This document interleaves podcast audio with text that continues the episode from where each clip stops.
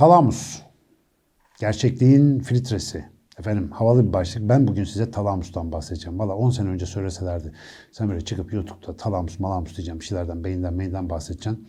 O zaman zor gelirdi ama sağ olun sizler de böyle bu videoları izliyorsunuz. Demek ki merak ediyorsunuz. Demek ki zamanı gelmiş. Biz de böyle şeylerden bahsediyoruz. Bugünkü konumuz talamus. Niye talamus? Yani beynin özel bir bölgesinde niye böyle özel bir bölüm ayırdık? Çünkü kendisi çok özel bir yer. Zaten beyin özel bir organ ama talamus dediğimiz kısım yakından baktığımızda bize beynin fonksiyonuyla ilgili, gerçeklik algımızla ilgili, bilincimizle ilgili çok fazla şey söylüyor. Dolayısıyla bugün biraz beynimizin tam ortasındaki o iki tane yan yana duran elik gibi yapıyı yani talamusu biraz yakından tanıyalım. Talamus kelimesi Latince köken itibariyle iç oda anlamına gelen bir terimden geliyor. Yani iç oda demek kelime olarak. İki tane böyle beyin yarım küremiz var biliyorsunuz. Gerçekten de bakarsanız onun tam ortasında yan yana duran böyle işte erik gibi dedim ya iki tane yan yana yapı. Böyle aşağıdan yukarı doğru çıkan omuriliğimizin ucundaki beyin sapı dediğimiz kısmında tepesinde yer alıyor. Böyle konumu itibariyle de aslında ilgi çekici bir yer. O nedenle böyle ilk beyin araştırmaları ta yüzlerce binlerce yıl önce beyni kesip biçenlerin de ilgisini çekmiş. Aga bu arkadaş burada ne iş yapıyor diye. Ama özellikle 18. yüzyılların son 19. yüzyılın sonları ve 20. yüzyılda bu yapının önemli işlevleriyle ilgili bir şeyler öğrenmeye başlamışız. Bugün de bu videoyu izleyip izleyip bitirdiğinizde talamusun aslında hani neden daha önce bilmiyormuşum arkadaş diyeceğiniz birçok özelliğini fark edeceğinize inanıyorum. Bir kere sadece yapısal olarak yani anatomik olarak ortada durmakla kalmıyor. Bizim zihnimizin, benliğimizin, algılarımızın, vücut hareketlerimizi kontrol etme becerimizin de tam ortasında yer alan bir yapı. Ne demek istiyorum? Talamus kitaplara baktığınızda aktarım istasyonu ya da İngilizce kitaplarda relay station diye geçen bir vasıfla vasıflandırılıyor. Öyle niteleniyor. Ne demek aktarım istasyonu? İşte bu e, trenler belli bir işte bizim eskiden Sirkeci Garı'nda olduğu gibi şu anda var mı bilmiyorum Türkiye'de öyle bir yer. Ama Amerika'da New York'taki işte Central Station'da görmüştüm onu. Böyle trenler toplanıyorlar. Oradan diyelim ülkenin dört bir tarafına dağılıyorlar ve bu aktarım istasyonu ve oradaki programı yöneten insanlar hangi trenin nereden gelip nereye gideceğini belirledikleri için o relay dediğimiz, yani aktarma dediğimiz işlemi yönetiyorlar aslında. Dolayısıyla bir o istasyon bir aktarım istasyonu olarak görev alıyor. Şimdi aynı şekilde hani hayatımızın birçok yerinde böyle mekanizmalar kullanıyoruz. Kabaca dünyayı algılamamızda ve dünyaya reaksiyon vermemizde de böyle bir yönlendirme istasyonuna ihtiyacımız var. Beynin tam ortasındaki talamus tam olarak bunu yapıyor. Ne yapıyor öncelikle? Beynin esas işlerinden bir tanesi biliyorsunuz dış dünyadan duyular aracılığıyla bilgi alma. Bütün duyuların o mesaj gönderme yollarını takip ettiğinizde bir duyu müstesna olmak üzere hepsinin bu arada görme, işitme, tatma, koklama, dokunma, ağrı, gıdıklanma, kaşıntı, iç organ duyusu, kas duyusu vesaire gibi tonla duyularımız var. Bu duyuların tamamının ortak bir özelliği sinir kablolarıyla gelen mesajlar önce talamusa geliyor. Talamus bunları gitmesi gereken beyin kabuğu bölgesine yönlendirme işlevi yapıyor. Yani hangi duyuların ne miktarda beynimizin neresine dağılacağına aslında talamus ve oradaki bağlantılar karar veriyor. Bir e, duyu müstesna dedim. O da koku duyusu. Muhtemelen evrimsel olarak talamustan daha eski olduğu için koku duyusunun öyle talamusa uğramak gibi özel bir durum yok. Talamusa da gidiyor ama her yere de kafasına göre gidiyor. O yüzden koku duyusu bizi böyle çok derinden etkileyen bir duyu. Belki onu başka bir soru yorumda biraz detaylı olarak e, anlatmak isteyebiliriz. Bence isteriz. O güzel bir konu. Abi not alın. Bundan sonrakinde onu bir e, şey yapalım. E, detaylı olarak anlatalım. Efendim duyuları böyle bir yerden alıp bir yere göndermekle kalmıyor talamus. Bir de onlara enteresan bir filtre uyguluyor. Nasıl bir filtre uyguluyor? Bizim mesela bildiğimiz bir şey var. Sıklıkla anlatılarımda belki YouTube'da da 10 kere söylemişimdir ama gene tekrar edeyim. Önemli bir bilgi o. Bizim beynimize her saniyede 11 milyon bit veri aktığı hesaplanırken bizim bilinçli farkındalığımız bu verilerin her saniye sadece 40 bitini algılayabiliyor. 11 milyonda 40 yani neredeyse hiç çok az miktarını algılıyoruz. Geri kalan ne oluyor? Elbette yine beyne ulaşıyor ama bizim bilinçli dikkatimiz dışında işlenmek üzere başka bir yerlere gönderiliyor. Bilinç dışı zihin, bilinç altı zihin falan filan deniyor ya psikoloji ve sinir biliminde. İşte öyle devasa bir alan var buzdağının görünmeyen kısmı. Orada bir takım işlemlerden geçiyor. Ama talamus şuna karar veriyor. Bu verilerden hangisinin bilincimize çıkması lazım? Ne kadarını biz fark edelim ve dolayısıyla talamusun izin verdiği kadarını aslında biz fark ediyoruz. Ve talamustaki bu devreler de böyle hani şey e, donmuş, efendim değişmez filtreler değil.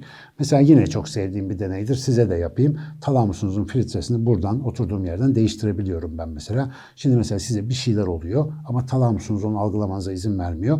Ben söylediğim anda hemen algılamaya başlayacaksınız. Hazırsanız yapıyorum. Elbiseleriniz vücudunuza değiyor.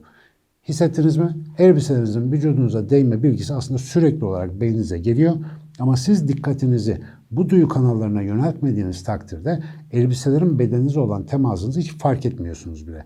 Talamus diyor ki bu zaten sürekli geliyor. Bizim bununla işimiz yok. Bunu arkada bir yere gönderelim. Yani sen bizi şimdi boşuna uğraştırma. Hani olur bir terslik olur güzel bir kız, yakışıklı bir oğlan geçer. Biz dikkatimizi ona verelim. Boştan yere elbiselerimize uğraşmayalım gibi zihinsel yükümüzü hafifletici bir işlev yapıyor ve böylece biz doğru fonksiyon görebiliyoruz. Fakat tabii ki bunu yaparken neyi kıstas alıyor, neye dayanıyor talamus? Tamamen önemli, önemsiz gibi bir takım ayrımlarla beynimiz çalışıyor biliyorsunuz. Bazı şeyler bizim için önemli, bazı şeyler önemsiz. Peki bunu ne belirliyor? Elbette ki önceki tecrübelerimiz, inançlarımız, yargılarımız, işte sosyal olarak bizi oluşturan, kültürel olarak oluşturan, karşılaştığımız her ne varsa neyi görüp neyi göremeyeceğimizi çok iyi belirliyor. Talamusu çalıştıran şeylerden bir tanesi inançlar mesela. Dolayısıyla inançlarımız bazen bir şeyi görüp görmeyeceğimizi, duyup duymayacağımızı, hissedip hissetmeyeceğimizi bile belirleyebiliyor.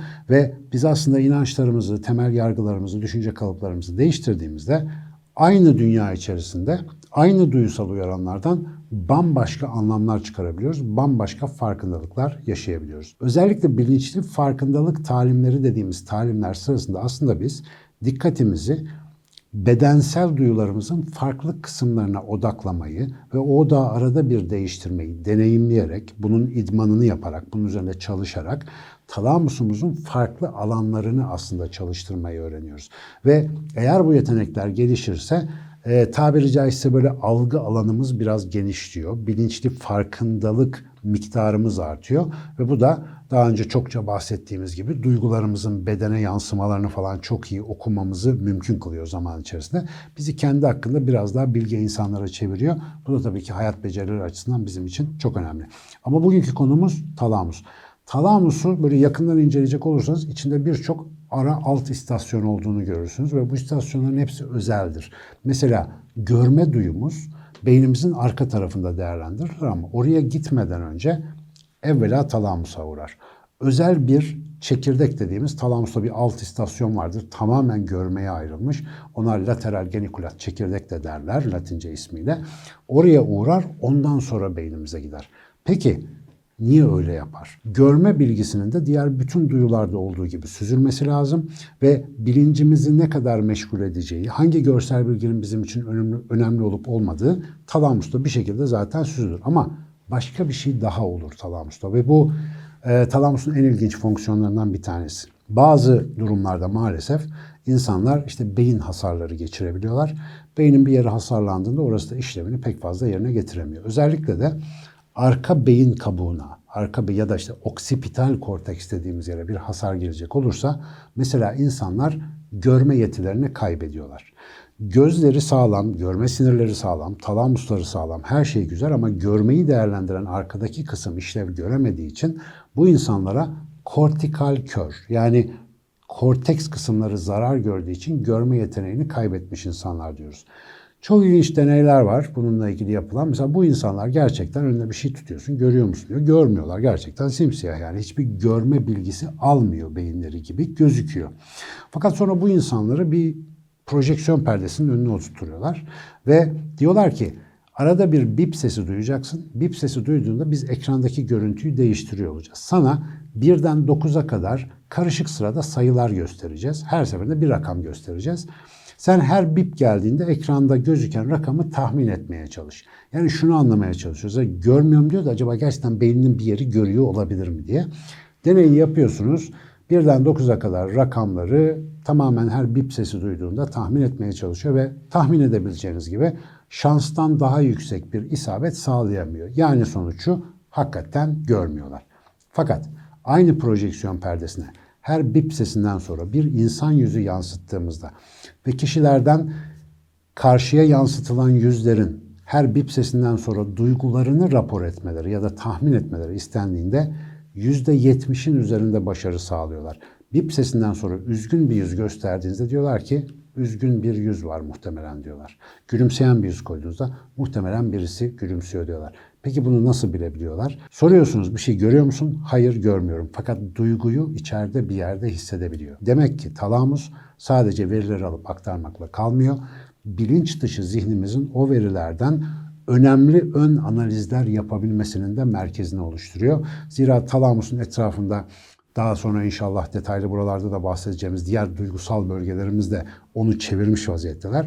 Duygusal veri analitik veriden çok daha öncelikli ve önemli olduğu için görme bilgimizin içinde mesela bir insan yüzünün duygusal ifadesi gibi çok mühim bir sosyal bileşen var ise talamus diyor ki ben arkaya gitmeden şu olayı bir yorumlayayım. Karşıda birisi bize gülümsüyor şu anda muhtemelen diye bir analiz yapıyor ve bize onun duygusunu yaşattırıyor aslında. Bu şu anlama geliyor. Talamusumuzun bu tip yetenekleri sayesinde biz çoğu zaman bilinçli olarak fark etmeden önce duygusal bir şeyleri algılayabiliyoruz. Ve genellikle hayatımızdaki birçok kararı aslında bilincimizden önce duygusal sistemimiz veriyor. Sadece görme ile ilgili de değil, talamus hemen hemen tüm duyularda böyle çalıştığı için duyuların bir bilincimizden önce ki buna ön bilişsel değerlendirme deniyor. Bir bilincimizden önce bir değerlendirmesi var.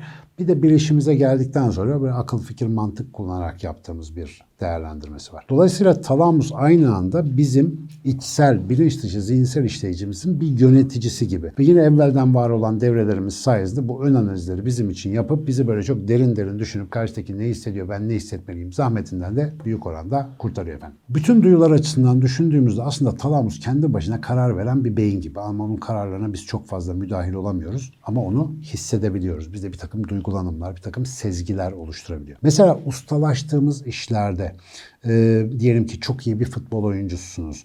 Biraz sonra rakibin ayağındaki topun nereye gidebileceğini, takımın nasıl pozisyon alabileceğinizi hissedebilme durumları var ya. Hani normal insanın hissedemediği şeyleri önceden hissedebilen ustalar vardır mesela. Bu ustalıkta özellikle talamusla beynin diğer kısımları arasındaki bağlantıların belli bir hususta çok gelişmiş olmasıyla çok alakalı. Bütün bu rollere baktığınızda talamus beynin her tarafıyla bağlı ve beynin her tarafı talamusla bağlı.